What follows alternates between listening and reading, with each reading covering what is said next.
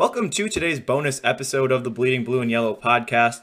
I'm here joined by a special guest, actually, and today we're not going to be discussing the Brewers.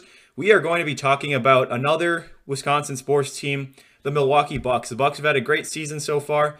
They're in the postseason right now and coming up on a huge series. They play the Brooklyn Nets starting on Saturday. And really, I think whoever comes out of this series is the favorite. So, to discuss the series, to talk about it, to uh, create some excitement around it, we brought in Michael Correa, who is the account owner of the biggest Bucks fan page on Instagram. You can find him at Bucks House. Michael, how are you today? I'm doing pretty well. How are you? I'm doing pretty well. I'm excited to dive into the Bucks. We we really haven't talked about the Bucks much on this podcast. Maybe a little bit about the disappointment uh, with the Miami Heat series last year, um, but really haven't talked too much about them. I know it's a Brewers podcast, but I would think a lot of the a lot of the fans listening do enjoy the Bucks and do um, enjoy rooting for the other uh, Milwaukee pro sports team. Before we get started, uh, tell us a little bit about your page. You're at Bucks House on Instagram. You've grown it quite a bit. You have, I think, about 14,000 followers there. Uh, how'd you get the page started? It was my either my sophomore or junior year in high school and I, I kind of experimented with a few other like NBA pages and they didn't have too much success.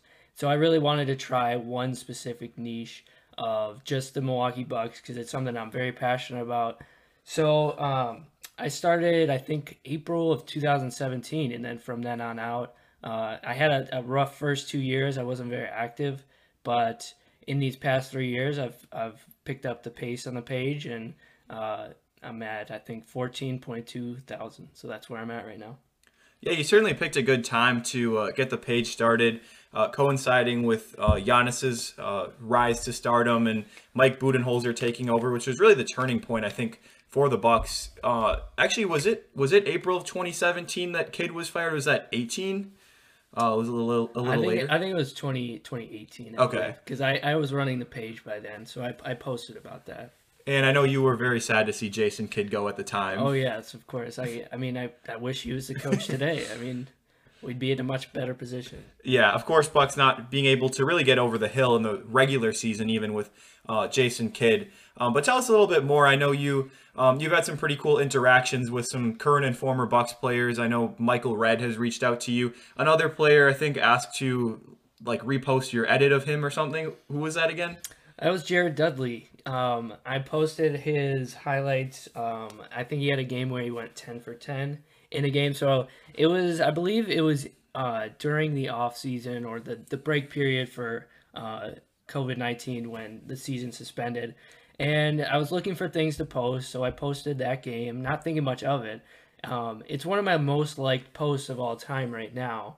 And one day I just got a comment from him and um, just a couple emojis, and then he messaged me saying, um, you know, can I have the the post? That was probably one of the craziest interactions I've had. That's the only time I've ever gotten a repost from a player. I know it's Jared Dudley, so it's not like some all star player, but um, it's still pretty cool that you know people who are actively in the league reaching out for you for um, stuff that I do.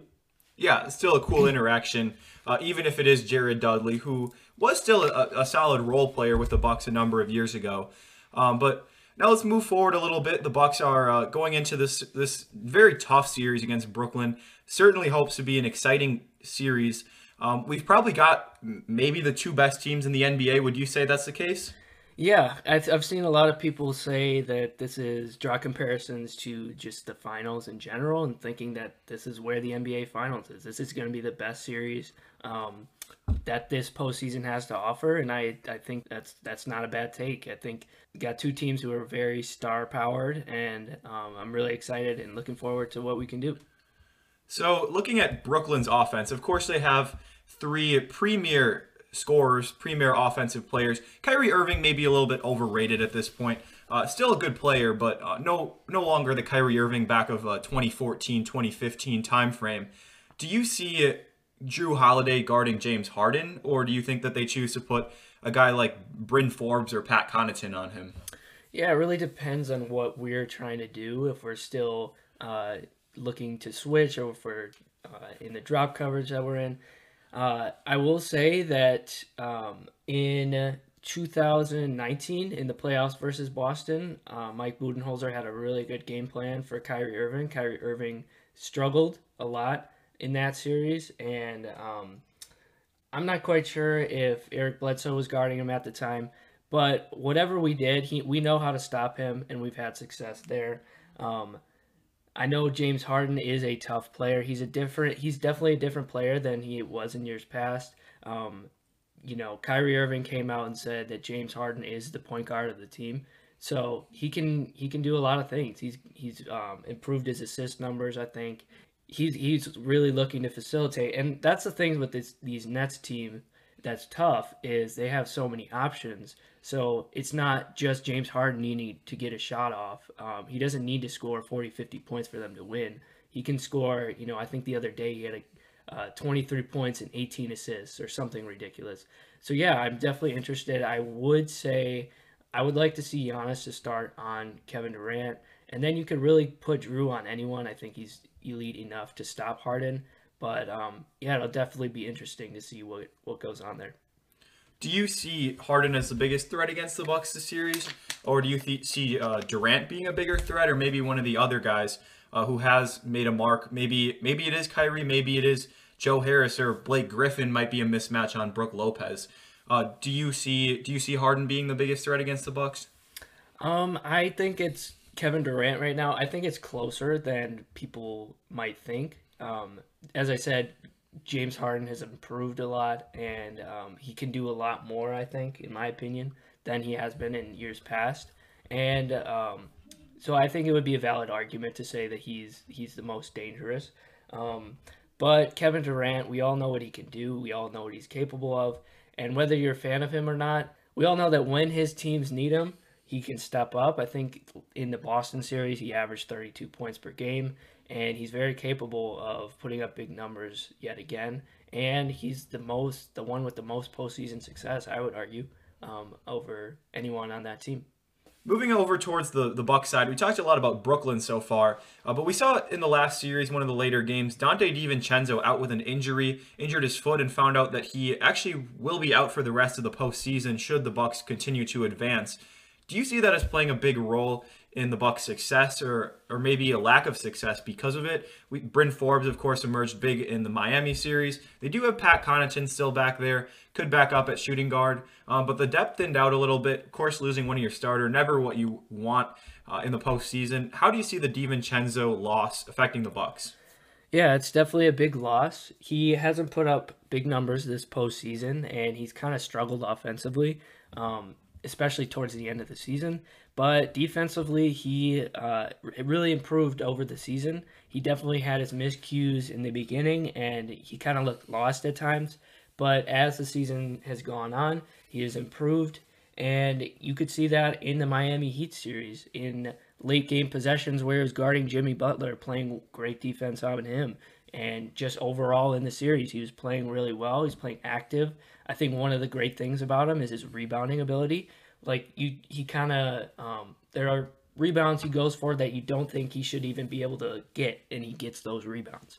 So he's a really good, um, energetic player. He's a young player, and it's just really unfortunate for us that um, we lose him at this time. I think for Brooklyn, um, that helps them a lot. They've got Joe Harris, who um, really, when he is successful, the Brooklyn Nets are successful. So I have this tweet from Jim Owczarski from the Milwaukee Journal Sentinel, and it says Joe Harris having eight points usually isn't conducive to the Nets winning. When he scored 10 or fewer points in the regular season, the Nets lost 10 times. Beyond that, if he did not meet his season average of 14 points, the Nets lost 17 times. They lost a total of 24 games. So a lot of what they do, I won't say he is the X factor for the Brooklyn Nets, but a lot of their success um, is in part because of Joe Harris. And I was looking into um, the earlier matchups this season. The two losses that were played in Milwaukee, um, he had 12 points and a five point game, which is obviously under his 14 point um, per game average. And when we went to Brooklyn earlier in the year and lost, um, he had 20 points, very efficient, and um, he, you know, he was a big reason for that. obviously Bryn Forbes is not a good defender, so we'll have to find ways to slow down Joe Harris. So um, the Nets don't have him as a uh, good option. So the Brooklyn Nets they have a great offense, but their defense is a little bit lacking. Do you see the Bucks offense as really being able to take advantage of that? Yeah, I do, and I think that kind of shows in our season averages against Brooklyn. I think Giannis is up around 39 points per game. Um, Jrue Holiday is around 21 points per game, which is up from his season average. Um, and you know that's the trend for a lot of these Bucks players. And um, I think you know, Brooklyn's going to get their baskets. They're going to score points. And um, with three superstars, you would kind of hope for their sake that they would uh, be able to use them properly. Um, so they're going to get theirs no matter what. But with that being said, obviously everyone kind of knows they I think they are 22nd, I believe, in defensive rating. They're not a very good defensive team, and um, with guys stepping up like Bryn Forbes, Khris Middleton, um, guys who can shoot the ball, we can really uh, exploit their defense. And as I said, 39 points per game for Giannis in the regular season against Brooklyn. So um, i that's one thing to look for to see how well he attacks their their uh, defense. Yeah, I think if Giannis scores 39 points per game on average this series, puts the Bucks in a pretty good spot going in. So before we we head out today, um, I want a prediction. What do you think the series is going to end up? Uh, do you think the Bucks are going to take it? The Nets? How many games do you think it's going to last in the seven game set between the two clubs? I have to. I have to go with my Bucks here. Um, I, I think no one can really blame me there. I'm kind of a homer at times. Um, I'm having trouble thinking about six or seven. Um, I I was a little bit nervous uh, at the beginning. Uh, if it does go to Game Seven, how that would be, how we how we would react, and how we would play and how home court would play because obviously Brooklyn has home court. And just watching their first round playoff series versus Boston, and I know Boston's not a great team, but their crowd was nowhere to be found. Um, they had to beg, pretty much beg their fans to go to their games. So uh, I think we can win in a game seven, but um, I'm just gonna go with Bucks and six. You never can go wrong with the Bucks and six, the old adage, uh, coined by Brandon Jennings, I believe. Uh, and I would have to say something similar. I would, I would probably go Bucks and seven. Uh, it's going to be tough if the Bucks make it that far, but I do think they have what it takes to outlast the Nets. So certainly be on the watch for that Bucks Nets series. Begins Saturday, I think at 6:30 p.m. is the first game. It's going to be a great series. If you're a basketball fan, you're not going to want to miss that one. Uh, could be the biggest series of the entire postseason. Um, I think the winner of this series probably the title favorite. Uh, so again, before we go, make sure to check out Michael Correo's page at Bucks House on Instagram.